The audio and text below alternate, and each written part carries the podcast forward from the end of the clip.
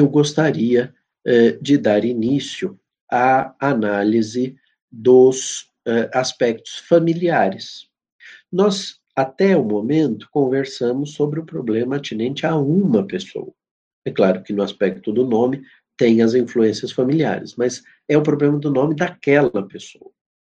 Família é um conceito que exige, pelo menos teoricamente, duas pessoas. E eu digo teoricamente porque eh, já se começa a falar no reconhecimento de uma família unipessoal, né?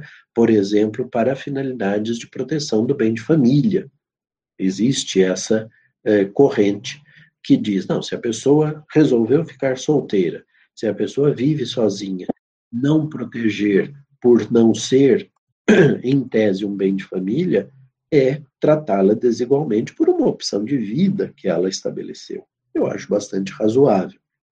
Mas o conceito de família é um conceito é, em que pelo menos duas pessoas se apresentam é, para dar início a um núcleo familiar, ou, quando isso não ocorre, como é o caso das famílias monoparentais, que também são reconhecidas pela Constituição, há ou uma adoção singular, e aí ela pode ser feita por um homem ou por uma mulher, como também a circunstância da mulher que dá à luz uma criança e não imputa a paternidade a alguém, não indica quem é o pai da criança. Eu não vou entrar aqui nas razões para isso, isso é uma questão de foro íntimo dessa mulher, não nos cabe aqui dizer qual eventualmente tenha sido essa razão, mas ela tem a liberdade de, ao registrar o seu filho, não imputar a paternidade a quem quer que seja, e este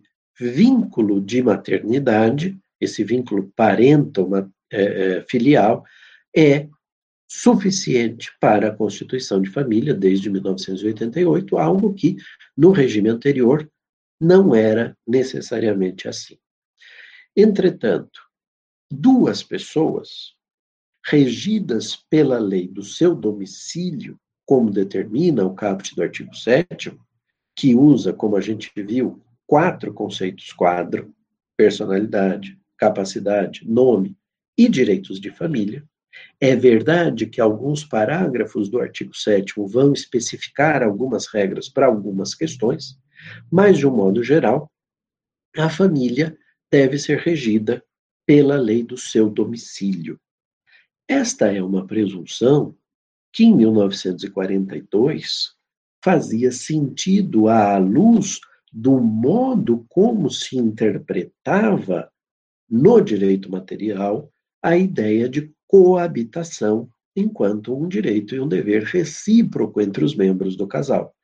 Marido e mulher, que era a única possibilidade de constituição de família, deveriam viver debaixo do mesmo teto.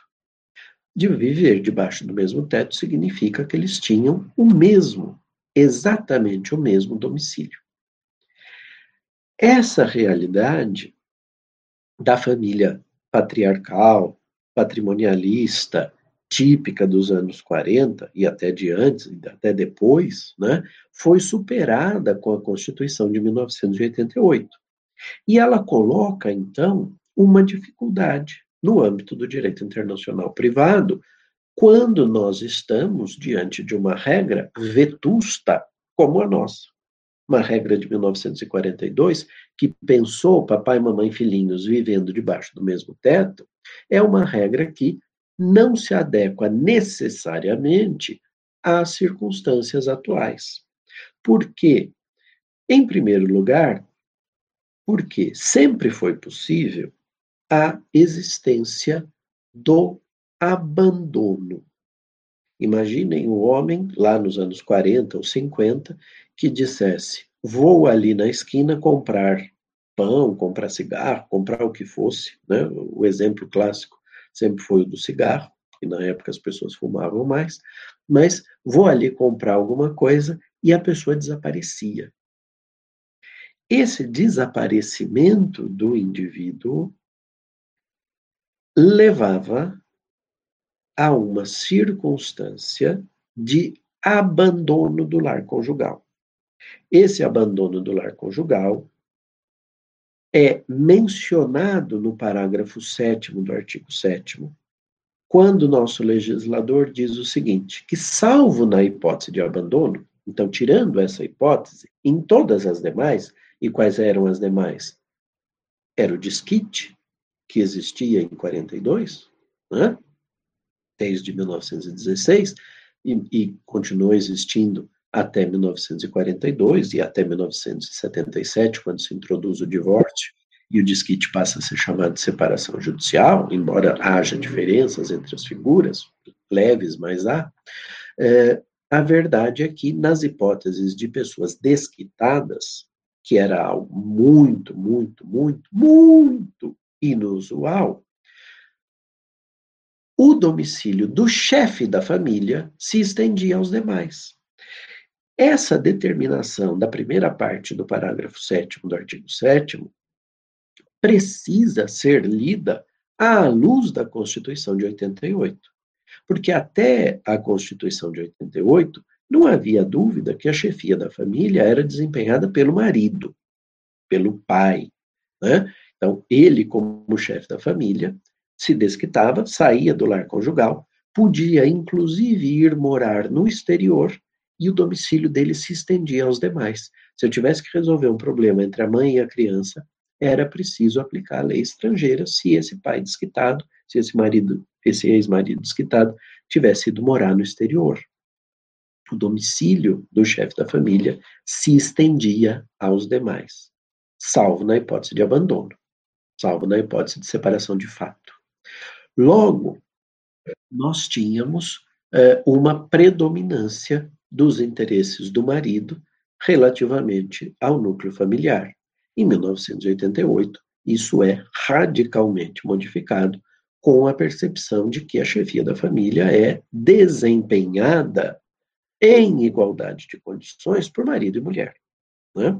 por eh, eh, ambos os companheiros, e com o reconhecimento das uniões de pessoas do mesmo sexo com os membros do casal matrimonial ou do casal convivencial.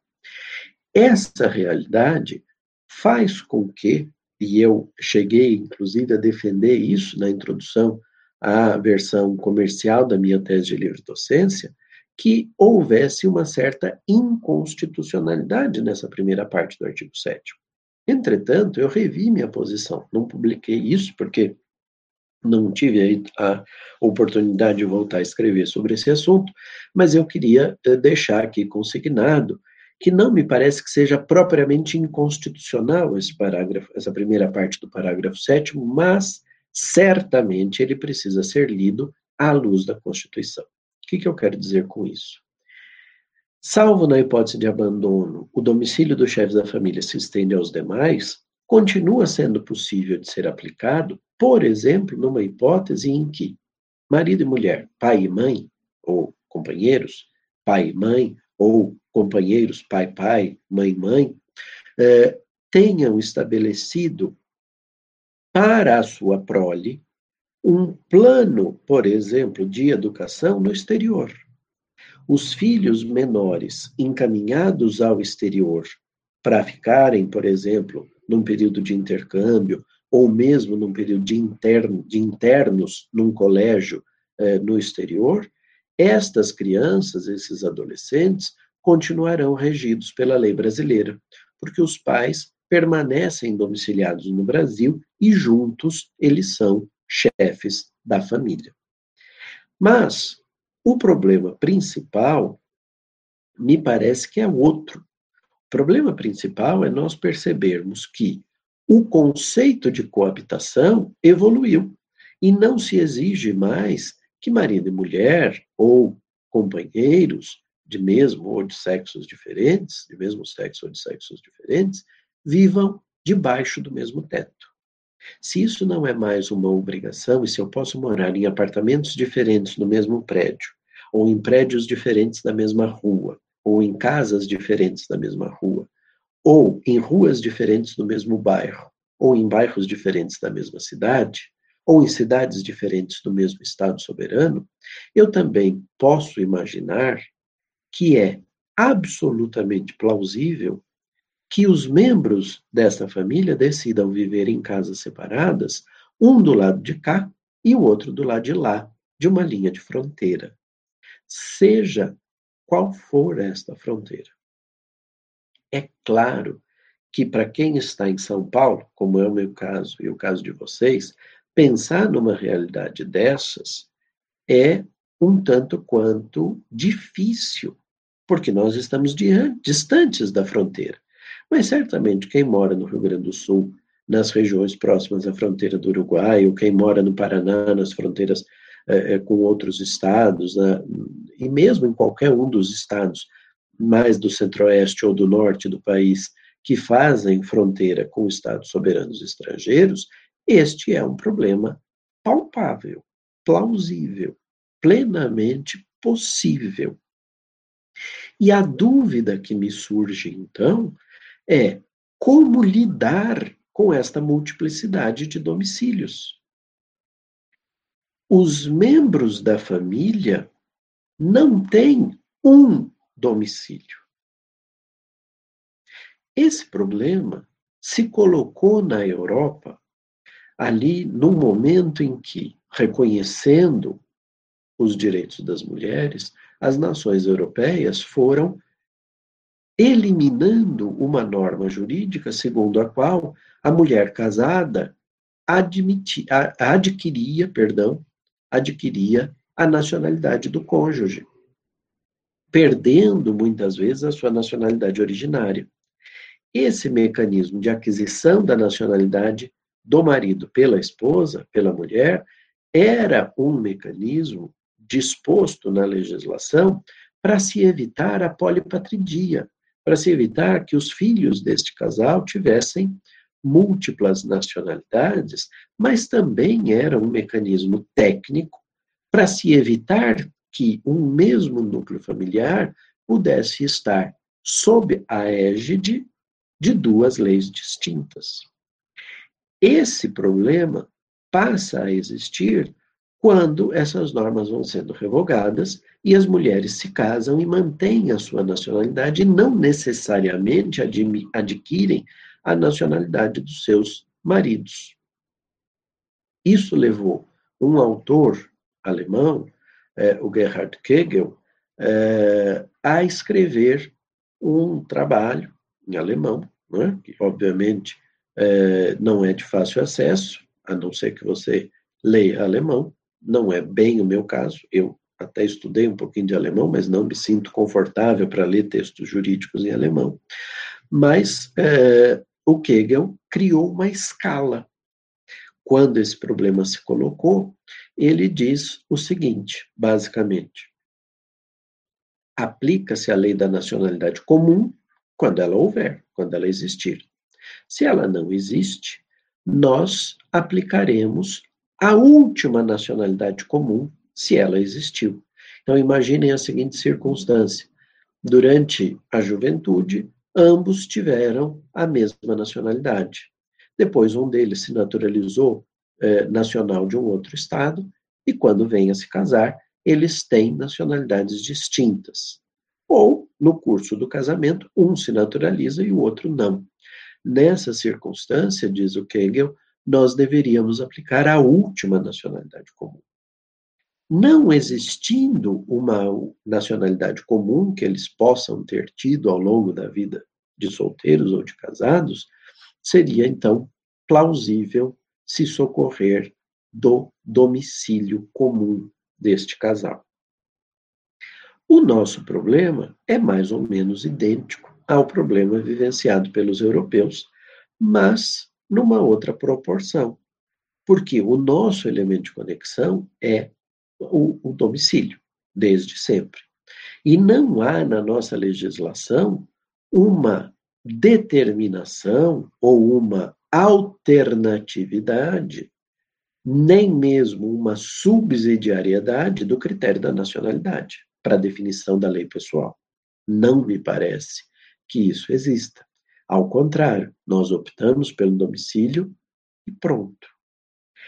Essa circunstância me leva a defender em trabalhos que eu já publiquei, a ideia de aplicarmos, na hipótese de haver domicílios distintos, o último domicílio comum. Me parece adequado que, se o casal até um certo momento teve o mesmo domicílio e depois decidiram ir viver em espaços distintos, que você aplique aquele último domicílio comum, aquele domicílio em que eles viveram é, juntos até aquele momento da separação, que não é uma separação do casal, é uma separação apenas e tão somente de domicílio, porque um deles recebeu uma proposta para ir trabalhar no exterior, por exemplo, e o outro disse: Eu vou ficar aqui e a gente se vê aos finais de semana ou quando bater a saudade. Né? Uma possibilidade e a gente tem que respeitar.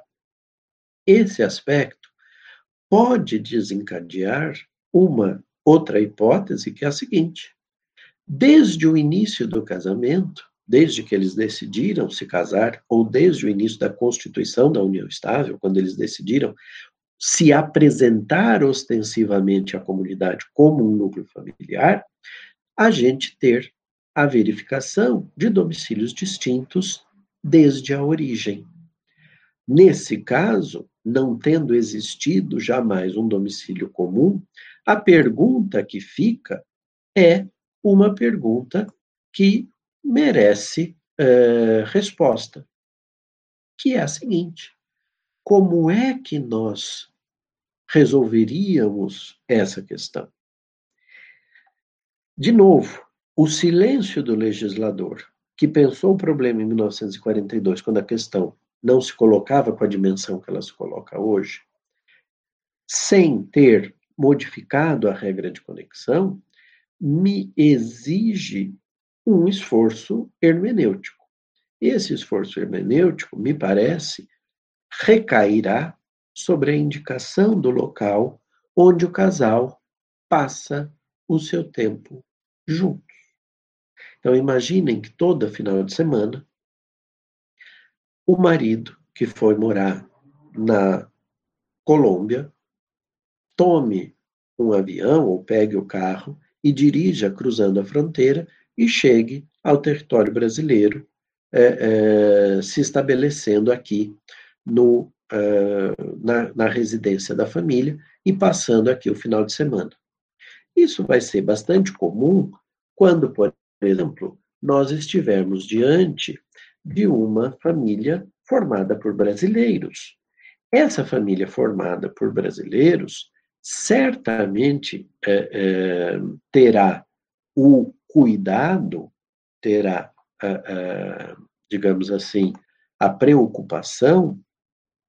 falei avião, mas normal, mais fácil eles pegarem barco, né, para chegar ali na região da Amazônia, mas tudo bem.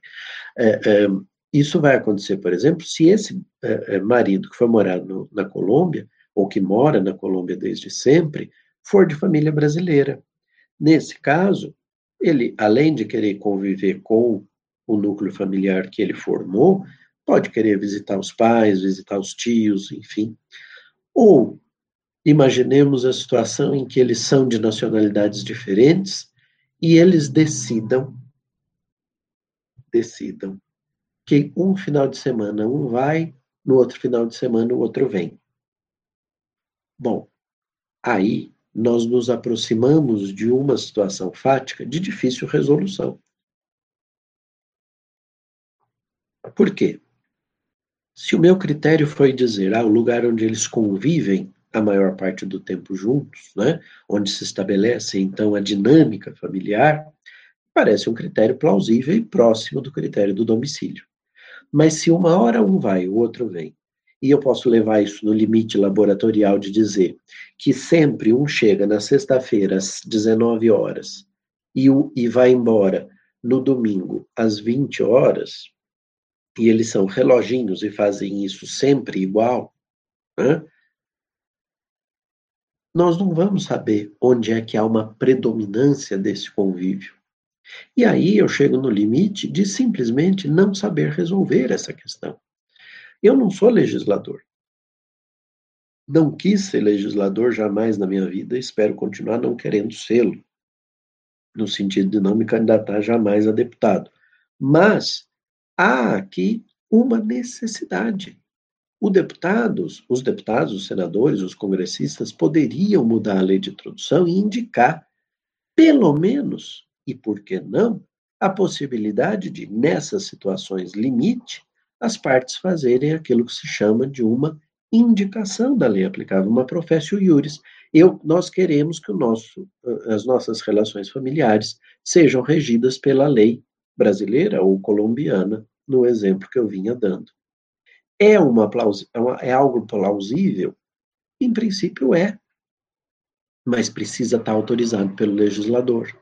O legislador precisa deixar a sua inércia e mudar a lei de introdução nesse aspecto, me parece. Tá? É um assunto é, é, que está, por exemplo, sendo analisado pela Karine, minha orientanda é, de doutorado, que conversou um pouquinho com vocês sobre a questão do nome, mas é, é, é uma, um aspecto de extrema relevância é, prática, porque há casos em que, no limite, eu não sei que lei aplicar. Ah, professor, a gente não pode aplicar a lei da Constituição do casamento, onde eles celebraram o matrimônio? É, um, é uma pergunta que muitas vezes surge quando eu dou essa aula. E a minha resposta é: e se for uma união estável, não registrada? Qual, como é que eu vou estabelecer isso? E depois, e se eles se casaram em Las Vegas e nunca mais foram para lá? Qual é a efetiva proximidade que Las Vegas tem com esta família? Ah, presidiu a celebração do matrimônio, a constituição da família. E? E mais? Tem mais algum? Me parece que não. Então, não sei se isso seria algo plausível. Outra questão atinente a este aspecto que eu queria mencionar é a circunstância da nossa lei mandar aplicar a lei do domicílio. Quando nós aplicávamos a lei da nacionalidade, até 1942, a determinação da lei aplicável à família salvo na hipótese dessa família se naturalizar e mudar de nacionalidade, era bastante estável. A família podia mudar de domicílio inúmeras vezes, mas ela continuava regida pela lei da sua nacionalidade, da nacionalidade comum dos membros do casal. Entretanto, quando nós fixamos como conexão na esteira do que os nossos vizinhos é, da antiga América Espanhola e dos Estados Unidos, que é porque é um critério comum nos sistemas de common law, é, estabeleceram, né, que foi a, a, determinação da lei do domicílio, quando nós aderimos a essa conexão, nós ficamos diante de um potencial conflito móvel. Se eu, desde o meu casamento, sou domiciliado no Brasil, junto com o meu núcleo familiar, e depois ano que vem decido mudar o meu domicílio para outro lugar do mundo, e mais alguns anos depois vou para um terceiro país, e só daqui uns 20 anos retorno para me estabelecer de novo no Brasil, surge aquilo que nós chamamos no direito internacional privado de um conflito móvel. Um conflito que, com a mobilização, com a movimentação da relação jurídica no globo terrestre leva a uma movimentação da lei de regência. A indicação da lei do domicílio teve, na história brasileira, uma grande vantagem. Em 1942, quando nós mudamos a lei de regência, nós tivemos de comunicar e de informar a todos os estrangeiros domiciliados no Brasil que os seus núcleos familiares não mais se regiam pela, pela incidência da lei que eles trouxeram com eles próprios. Este já foi um fator relevante para uma aproximação cultural destes núcleos eh, familiares de imigrantes com a realidade brasileira. Porque se eu não sou mais regido pela lei japonesa, pela lei italiana, pela lei alemã, pela lei uh, uh, síria pela lei libanesa, mas passo a ser regido pela lei brasileira, e eu preciso entender como é que o direito brasileiro cuida das relações familiares, até para conseguir me inserir nessa nova realidade. E isso aproxima culturalmente esses imigrantes da realidade brasileira. Outro aspecto relevante é que se retirou um possível entrave para os chamados casamentos, aspas, internacionais, entre nações diferentes. Um japonês e uma italiana que se casassem antes de 42 viam ali uma dificuldade. Por quê? A lei do marido se estendia à mulher. Era esta a lógica eh, para resolver os problemas de nacionalidade. Como hoje tem o parágrafo 7 que dizia até 88 que o domicílio do chefe da família se estendia aos demais, a nacionalidade do chefe das famílias predominava. E isso fazia com que os pais dessa mulher de outra nacionalidade que se casava com um japonês, com um sírio, com um libanês, com um italiano, com um alemão, ficassem em dúvidas acerca de quais os direitos que aquela sua filha teria decorrentes deste casamento. E isso certamente implicava num óbice a estes casamentos de pessoas de origens distintas. A partir de 42, com todo mundo regido pela lei brasileira, não havia mais dúvida. A lei aplicável àquela família constituída por pessoas de origens diversas era ou seria a lei brasileira. E isso explica, em certa maneira, uma maior eh, ocorrência fática de casamentos de pessoas que pertenciam a, como se diz popularmente, colônias diferentes. Né? Eu conheço inúmeros casos de casamentos a partir de 42 de pessoas que eram de origens nacionais distintas. Algo que, para uh, uh, os irmãos e para as irmãs que se casaram antes de 42, nem se colocava como possibilidade pelo receio de se saber quais uh, os direitos e os deveres de uns e de outros nessa dinâmica familiar. Então, nós temos, uh, e isso há inclusive alguns estudos interessantes de antropólogos que estudaram os grupos de imigrantes aqui no Brasil, que relatam aspectos vinculados a isso. Por exemplo, a, a professora Ruth Cardoso, que foi a primeira dama, né, a, a mulher do Fernando Henrique, que já faleceu, a, a, a professora Ruth Cardoso fez vários estudos na sua condição de antropóloga com imigrantes japoneses aqui no estado de São Paulo. E uh, uh, relata em algumas passagens as dificuldades pelas quais a colônia japonesa passou na sua integração com a população brasileira. E este aspecto do casamento é um dos aspectos mencionados. Tem outros, o problema das escolas, que eram mantidas pela comunidade japonesa para o ensino do japonês, é, enquanto língua de alfabetização dessas, dessa, das pessoas nascidas no âmbito dessa colônia, e assim sucessivamente. Também é verdade que a decisão do Brasil de entrar na Segunda Guerra Mundial ao lado dos aliados, né, da, dos Estados Unidos, do Reino Unido, da França, é, contra o eixo, contra o Japão, Alemanha e Itália, é, levou o Getúlio Vargas a expedir uma lei que proibia o registro civil de registrar filhos de imigrantes italianos, japoneses ou alemães com a indicação de nomes é, próprios dessas culturas. É por isso que se torna comum na comunidade nipônica, aqui é, em São Paulo, por exemplo, mas não só aqui em São Paulo, no país como um todo, a aquisição de um hábito que é o de registrar com um nome ocidental, um prenome ocidental, em seguida colocar um prenome oriental, o nome que você queria de fato dar para o seu filho, e depois o nome da família. Né? Uma vez dando essa aula, havia lá é, uma moça assistindo a aula, que depois se tornou me orientando, que é a Débora, que está aqui, e ela começou a fazer conta assim com os dedos. Depois da aula, eu perguntei: o que, que foi, Débora? Ela me falou: não, eu estava vendo aqui, de fato, os meus tios que nasceram antes de é, 43, quando baixo essa norma, só tem nome japonês.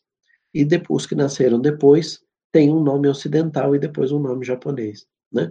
Isso é uma decorrência da proibição é, de nomes que fizessem referência às culturas dos países com os quais o Brasil estava em guerra. Também só foi possível isso porque nós tínhamos mudado a incidência da lei para ser a lei do domicílio, porque até então era a lei da nacionalidade que se estabelecia. Né? Bom, isso tudo então com relação a essa possibilidade de um mesmo núcleo familiar apresentar pluralidade de domicílios ou de nacionalidades, porque esse, esse problema também se coloca não no nosso direito internacional privado, mas em outros. Agora, eu disse a vocês que esse problema nasce a partir de 88, mas na verdade insinuei numa outra passagem que é, ele se intensifica depois de 88. Porque de fato, gente, a gente pode imaginar, por exemplo, uma situação de um idoso brasileiro aposentado que teve um filho, esse filho foi trabalhar no exterior, é domiciliar no exterior e tem uma boa condição de vida. E esse idoso precisa de alimentos. Mesmo antes de 88, a relação entre dois maiores capazes, plenamente capazes, na uh, uh, conjugação da lei aplicável, já colocava o problema dos múltiplos domicílios. E não se pode dizer que exista entre eles uma chefia de família. Afinal de contas, nenhum deles é pater famílias, né? Nenhum deles é, é, é responsável pela família como um todo. Fosse assim, o idoso, o pai, não precisaria eventualmente demandar o filho é, numa ação de alimentos. Também é verdade que a legislação material não pensava muito nessas hipóteses antes de 88. Mas o problema, em tese, podia se colocar é, como uma questão que já demandava uma solução, porque o parágrafo 7 do artigo 7 já se mostrava, então, é, digamos assim, é, insuficiente para a análise de todas as hipóteses. A segunda parte do artigo 7 é, parágrafo 7 eu já mencionei na aula anterior, quando falamos de tutela e curatela, em que o domicílio do tutor se estende ao tutelado e o do curador ao pupilo, tá?